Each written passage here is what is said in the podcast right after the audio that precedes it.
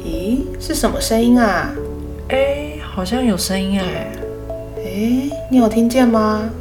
对啊，那些来自我们心里深处的声音，你们也都听见了吗？这里是呐喊吧拓野斯心友会，让我们听见自己的声音，也听见来自对方的声音，让拓野斯成为你育儿路上的最佳伙伴。你在育儿路上感觉累了吗？一起呐喊出来吧！在拓野斯，跟我们一起聊育儿，一起分享无奈，一起偶尔耍赖，让我们一起走进孩子的内心世界，一起找回童真的自己。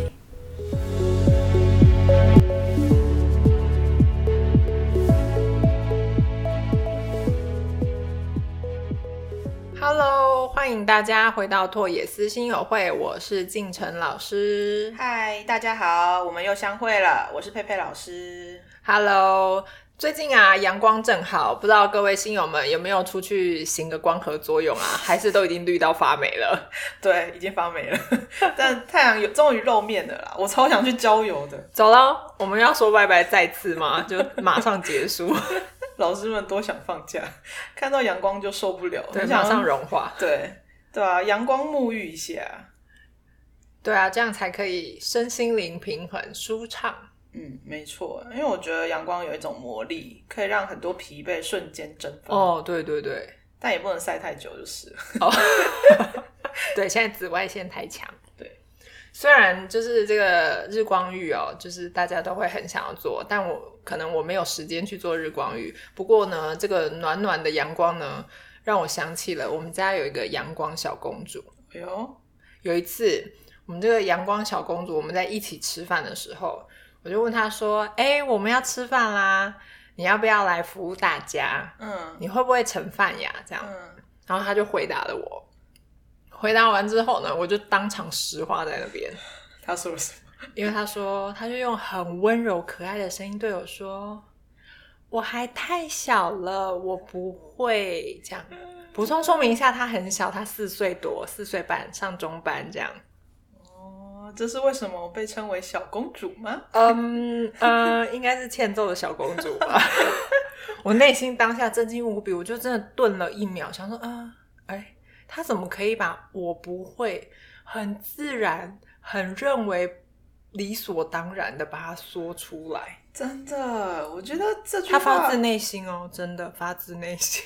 对，因为他说我不会这一段话的重点好像不在孩子有没有能力做到，而是他直接拒绝尝试、哎、对，很可怕。对，他就认定自己我做不到。对对 对啊，我觉得这个这件事对孩子的成长过程，它其实会形成一种阻碍，哎，就是在面对困难的时候，好像就是期待有人可以帮他完成。哦，我不需要会这种。对，就是他是因为孩子的独立性还没发展完全吗？因为他才四岁，还是说他其实四岁了，我们应该开始培养他的独立了？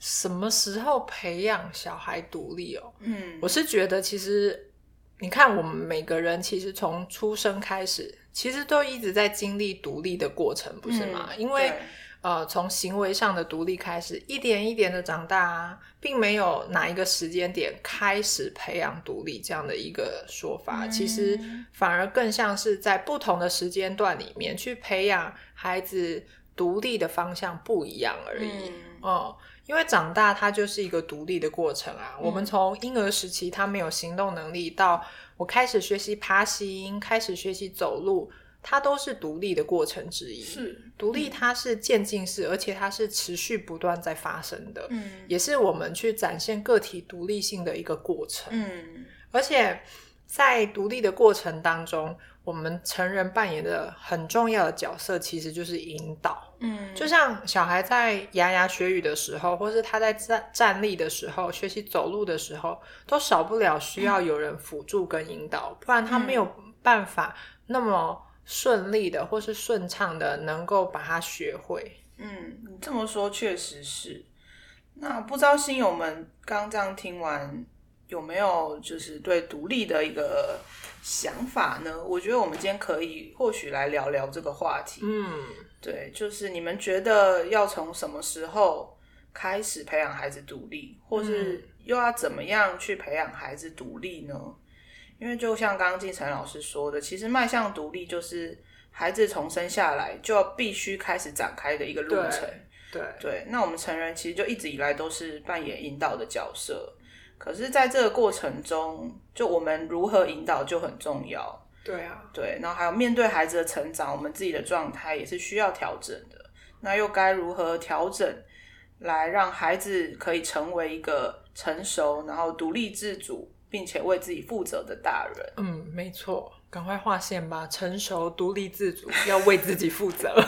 对，我相信每一位家身为父母的家长们，一定都期盼着有一天孩子能够独立，他可以独当一面。嗯那在孩子成长的过程当中，到底我们能怎么样的去协助孩子嗯他独立？嗯，那又有什么样的要素是我们会不小心或是一不注意就会去忽略到的？嗯这都是我们要去考量思考的。嗯，你刚刚这样说，让我想到一个很不一样的例子，嗯我来说说，让大家也听听看。好哦，就是我们之前不是有参加一个走读的课程，对啊，对啊，对，然后那时候我记得有一对母女，嗯孩子目测大概应该三四岁，嗯，然后后来我记得我们那时候爬山，后来有下了一点小雨，对，然后妈妈就拿出她的伞，要想要开伞这样子。嗯然后小女，我就看到小女孩就自己提出要求说：“哎，妈妈，我想试试看这样子。哦，对，然后我就看到妈妈蹲下来，然后就把手上的伞就交给她，就想说让她尝试。然后我就看小女孩就一边推啊，可是她可能因为还手手可能还没有这么有力，对，然后也还抓不太到技巧。嗯然后因为那个伞不是自动伞，所以其实自动觉得不是自动伞要有一些技巧嘛，哦，就他可能它需要可以推，对，要压，然后要推，然后推开还要卡上面有一个卡榫，对才能够完整的打开。嗯所以这背后其实有蛮多小细节跟有一些小危险的，嗯就是会夹到手，因为我被小时候被夹到，很痛，哦对 超痛。对，然后我就看看着妈妈就其实手啊，她就伸过去想要帮忙，可是就是啊有点犹豫，就停在半空中这样子。但她也没有把伞直接收回来说啊太危险了，我自己开好了。就她就放在就是孩子开伞的那个周围，她可能可能或许是随时想要上去保护吧。然后一边口头就跟小女孩说：“哎、要压哦，然后慢慢推，嗯啊，要小心手哦，这样子。哦，对，然后这个过程应该也有三到五分钟，就是这么长啊，开个伞，对，就是一般人就说来我帮你开，对，所以他蛮有耐心的，就是让孩子去尝试。对，对，那我在旁边，其实当下的第一直觉其实也是担心，因为我觉得那就是很直觉的反应，就觉得哎、孩子看起来还小小他小小的，吗？对，还有力气吗？会不会夹到？因为想到我夹到的经验，所以对，是看到妈妈很担心，可是她也是真的很有耐心的忍着自己的担心，然后陪嗯孩子去经历那个尝试的过程，嗯，然后最后你就看到小女孩打开了，就她就真的卡好，然后就伞就开了。那我在旁边看了，就觉得哇，就很惊喜的感觉。就当下真的第一个冒出来就是哦，开了哎，这样。可是你好入戏哦，在旁边，因为我就一直我很喜欢观察，就一直在旁边观察，然后惊喜完就觉得，嗯，对啊，其实孩子是有能力可以完成的。嗯对我们好像都太小看孩子的能力了。嗯哼，对啊，然后对这个妈妈来说，我觉得她更不同的是，她给予孩子尝试以外，她其实也信任孩子的能力。对，那他这这样的尝试就是一个成长的契机。这个妈妈要给她颁奖，这是为数不多，其实现在属于 占少数的妈妈。对，就是心脏比较大颗的妈妈。对，就是她会给予孩子空间。其实这里面呃包含了几个我们要提到的很重要的关键，其中一个就是机会，嗯你要可以给予孩子拥有练习的机会。嗯，就是你如果没有给他机会，他连开始第一步都不会有，嗯他就会一直停滞在那边，停留在那边，并不会前进。嗯当有一天，就是你要求你认知觉得他应该要会，但其实他根本就没有练习过，怎么可能睡一觉就突然会呢？嗯就是不可能的事。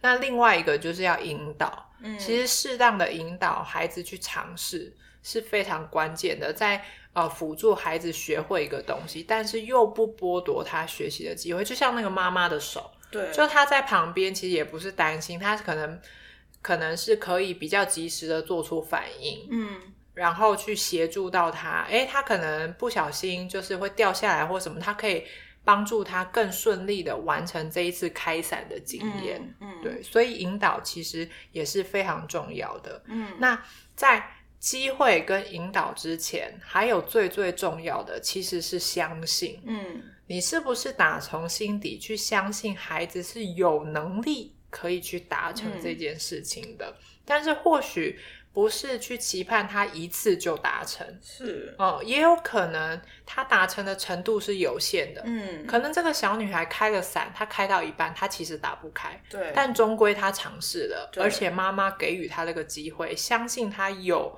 能力、有机会是可以完成的，即便她这一次没有完成、都没有关系。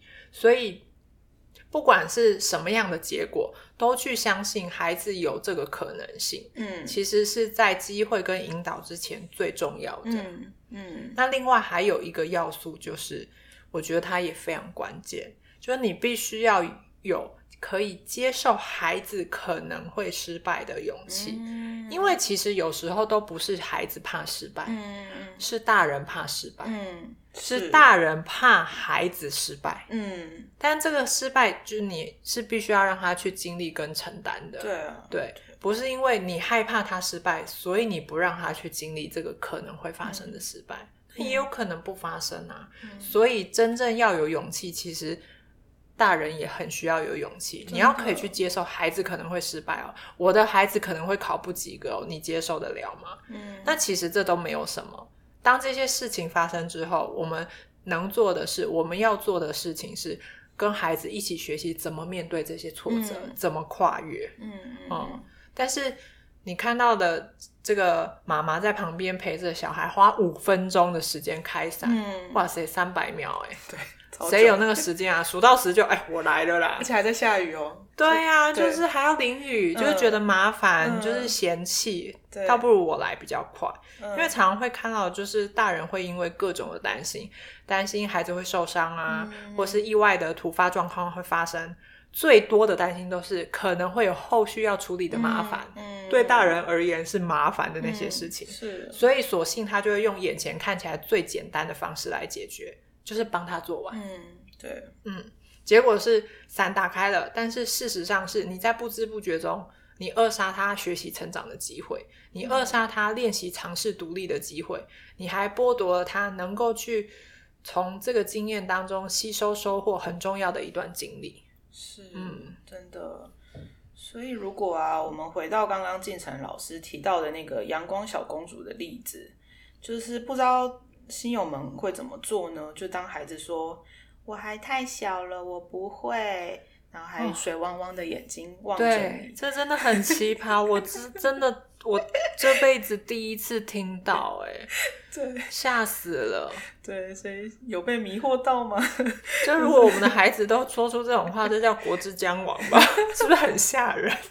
对对啊，那身为大人的我们要怎么样保持清醒的脑袋？嗯，对，不要很自然的就放掉了给孩子学习的机会。哦，对，就想说、嗯哦，你真的还很小那算了，我要保护你。对，然后就对啊，帮孩子预想了可能会失败的样貌，嗯可能哦他还小啊，拿不动碗啊，碗会破啊，哦然后饭粒掉一地啊，还要清很黏啊，然后或是没填好，我还要自己再来一遍，然后就对。说好了好了，算了，那我来自己来好了。嗯，对，那跟刚刚提到的那个妈妈的做法是，我让你试试看，那我在旁边保护你、提醒你，然后引导你，嗯，然后重要的是我陪伴你经历的这个过程。没错，对，那当孩子成功了，他其实就是学会了这件事，然后也认证自己有能力的这件事情。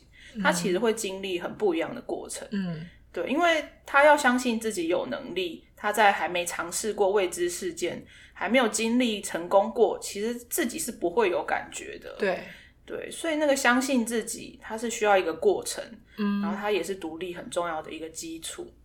对，对所以他要有办法独立，就要立基于他能够感觉自己有办法独立。嗯哼，对，那在感觉自己有办法独立前，要有人相信，并且给予他尝试的机会。他在建立自自我价值，是不是能做到？对，因为他就是对这个世界还很陌生嘛，他每个都是需要去尝试摸索的，所以这样子这个过程会验证他自己哦，我真的有能力做到哎、嗯对，那这就是独立的第一步。对，所以我觉得如果听到这边的新友们，可能对于如何训练孩子独立这件事情还抓不到一个方向的话，我觉得最先最可以先尝试，其实也不简单做到哦，就是真的不容易，你要放下那个心魔。对，你要去练习，去信任孩子是有能力的这件事情。哦，没错，真的相信孩子有能力做到是非常非常非常重要的，真的。但是，请不要盲目的相信，只是自我感觉良好，就是嗯哦，他可以啦，就是把自己就是包裹在这个梦幻的泡泡里。嗯，呃，就是想说，OK 啦，他没有问题，但是那种是盲目的相信，你没有嗯认清，就是孩子现阶段的能力跟他的对现况到哪里。我们还是要先认清事实，然后是给予他真实的信心，不是是虚幻的相信。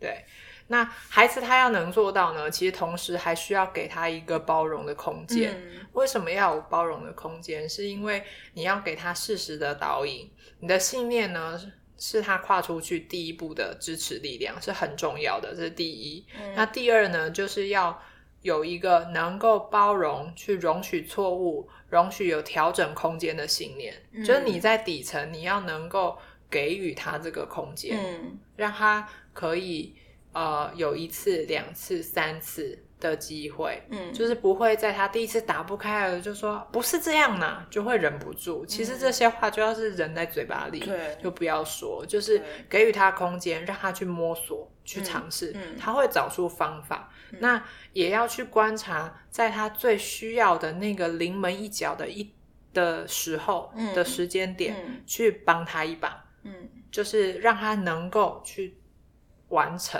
那其实他的成就感跟他对自己的那种我能感，就会一点一滴的累积。嗯所以在潜意识里面，真的绝对不要，请勿切勿，绝对不要，不要，不要，要说很多次，绝对不要。不切实际的去期待他一次就会到位，嗯因为每一个成长都是累积的结果，包括独立这件事情。是嗯所以啊，后来我就跟我们那小公主说，嗯这小公主是大家看到她会说的话啦。嗯但是这个公主本人的妈妈呢，是很禁止大家这么说的。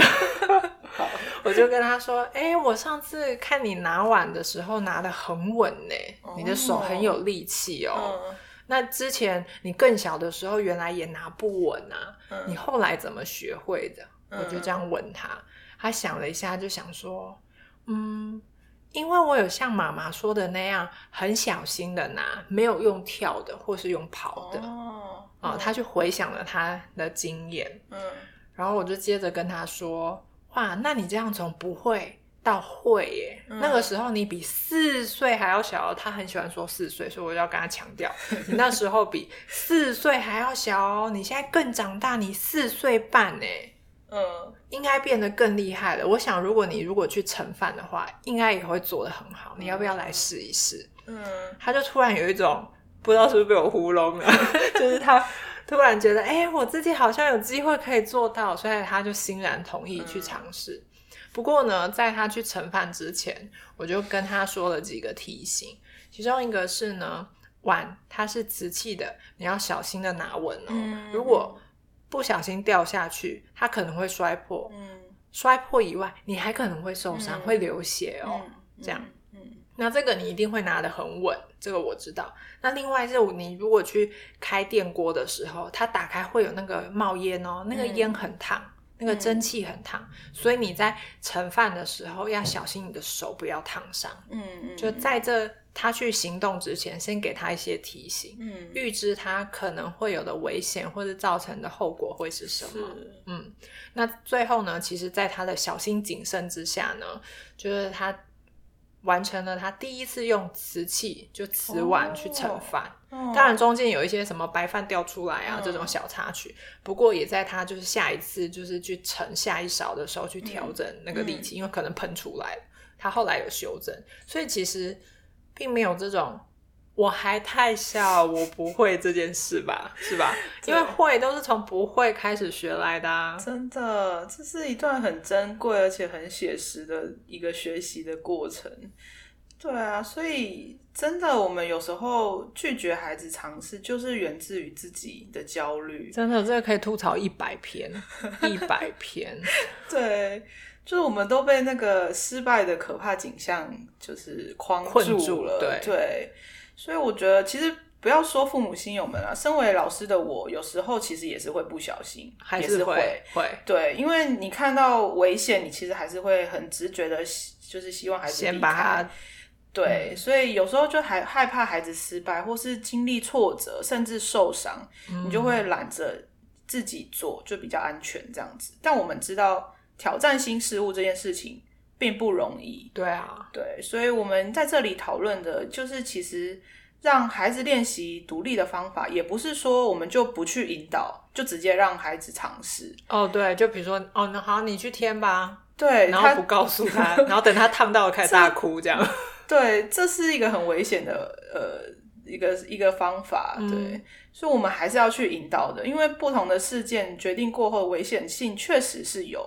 对，那我们是可以预先判断有哪些危险，可是嗯。对孩子来说他还不会，因为他就是一个未知的事件。没错，对，所以我们可以做的其实就是把我们知道可能会遇到的困难跟可能会发生的危险拿出来，先跟孩子讨论，然后可以陪孩子一起预演看看，诶，会发生什么事情。对，或是在尝试前，我们可以先提醒孩子，他其实就是在建立孩子对于这个世界的认识，嗯，跟对自己能力的一个延展。对，嗯所以我觉得引导过程在培养孩子独立就是一个很重要的一环。那它就是其实就是生活教育，我发现。是，可是生活教育这几个字讲起来很容易，但其实它它的细节是有一门大学问的，对，所以才会有些人为什么觉得我都有跟他说啊，但他不会，为什么老师教就会？因为这里面是有门道的。对这个我们可以留下下一集说。好，对，所以刚刚晋成老师示范的引导，它其实就是这个过程，因为这样子在孩子下一次要添饭的时候，他其实就会多了一个很重要的能力，就是判断的能力。真的框起来太重要了。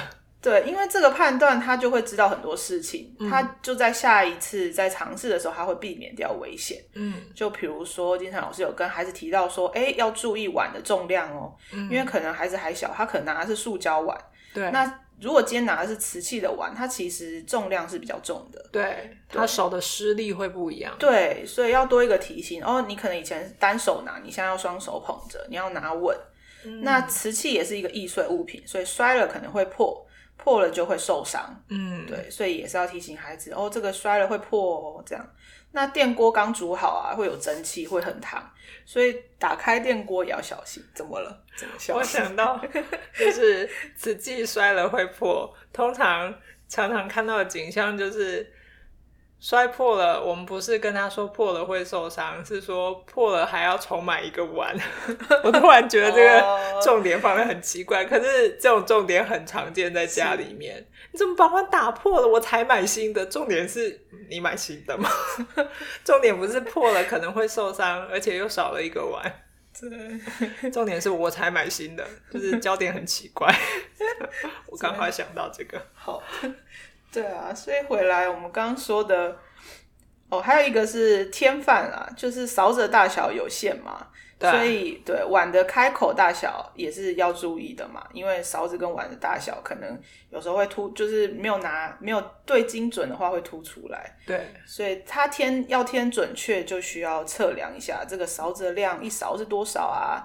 那、我要添多少啊？所以我要拿捏到哪个位置啊？不能太满啊。对，对，它其实就是一个思考跟感受的过程。嗯，对，没错所以，它就是很需要透过引导没来去学习。嗯，虽然说小公主她最后哦，讲她小公主我都好不习惯哦，我平常没有对她这么温柔。就是她完成了她的尝试，但是在这边呢，我想要提出一个情况，我们跟新友们一起来思考看看，来讨论看看。嗯就是如果呢，在她这样尝试的过程里发生了一些情况，嗯第一个情况是，哎，她的碗没有拿好，打破了。嗯第二个情况是打破了碗，而且他还受伤了。嗯当这样的情况真实的发生的时候，那身为大人的我们，我们当下嗯都会怎么样去反应？嗯后续我们会怎么处理呢？嗯嗯，我知道的是，有其中一种很常见的是，我刚刚就跟你说要小心啦，因为他很焦急，所以他开始用责骂去呈现。嗯然后自此之后呢，他就让小孩都用铁碗，因为他会打破。就更夸张的是，还有可能会变成一个谈资，就到处去说哦，他之前啊，上次怎么样啊，就把那个碗打破啦，所以我现在就给他用铁碗，就还有没有自得意满的去到处谈论这件事情。嗯，然后小孩还在旁边，这对小孩的心内在心灵是一个很大的打击，对很不好的一种示范，是对，真的，所以对于这一类，我听到我都只能想说，你有事吗？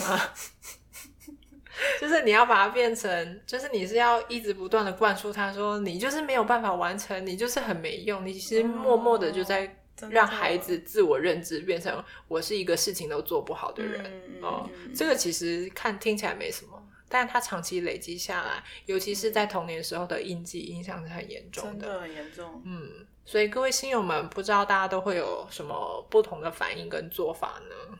对啊，大家可以想想看，嗯就是刚刚的例子。对，那我其实也在想啊，这些就是你刚刚提到的这两种父母的背后是什么样的因素，没有办法面对孩子还不会的这件事情。嗯我突然觉得，就是好像在孩子成长的过程中，其实不只是孩子需要面对挫折，就大人们其实也是需要处理自己的挫折。哦，非常很需要，太需要，比孩子更需要。真的，你想想，养育孩子的这条路会有多少的荆棘挫折就好。所以其实是对他们来说，孩子的成长就是是不是能够所谓表现的好，嗯对大人来说可能代表了他的结果。所以如果他没有表现好，可能就一定程度就会会成为他的挫折嘛，嗯他就会有连带关系。可是身为大人要很理智的，就是。呃，去分开这件事情，呃，同时呢，其实孩子在呃面对他遭受的挫折的时候，你也要去面对孩子暂时没办法完成的嗯。这个挫折，对于你自己而言，嗯，对，所以我觉得家长们的心脏真的也需要练得很强大才行。所以其实养小孩的这条路就是耐挫力之路，对，对，所以我们刚说引导很重要，就是也是因为要成为一个独立的个体，他其实就是要有思考跟判断的能力。真的，不然就变机器啦。你给他一个指令，左手抬起来，他就抬左手；右脚踏出去，他就踏右脚。就是让孩子他有明辨的判断能力，比起你去小心翼翼的呵护他、保护他，嗯对孩子长远的未来来说都有用多了。对因为你没有办法，永远都没有办法替孩子去经历他的人生。嗯哦，对，所以就像你刚刚有提到的，就是不要告诉孩子说，哦，好啊，好啊，你去天啊，要小心哦，就好像看起来是给他机会去尝试，但其实嗯这背后是有蛮多危险在的。对，对，所以他如果运气好，他或许天好了，就过关。对，嗯但运气不好，他可能没天好，他就受伤了。负面经验。对，那你这样就要从此没收孩子尝试的机会嘛？我得说，这真的很无知又很残很残忍。对，这确实是一件很残忍的事情。对，所以其实不是孩子没有能力，我觉得是他没有经过一个引导的过程。嗯，对，所以练习独立其实它是一个过程。对啊，它是一个连续渐进式去累积，它不是一个单点单点式的。对，所以确实不是到哪一个时间点，我们就跟孩子说：“哎、你长大喽，要学会这个了。”然后他就学会了。这是魔法吗？就好像你三番两次，你跟孩子耳提面命说：“哎、你要有礼貌哦。”哦，下一秒就变得好有礼貌，这是什么神奇的魔法？只要用说的就好吗？需要一点示范跟引导对啊，，至少也要让他知道说：“哦，原来这样的呈现叫做礼貌。嗯嗯嗯嗯，对，所以我们要再次的提出，不断的提出引导是非常重要的，但是告知嗯，不代表引导。对，所以引导他其实是需要从生活中一件一件的小事来练习的。嗯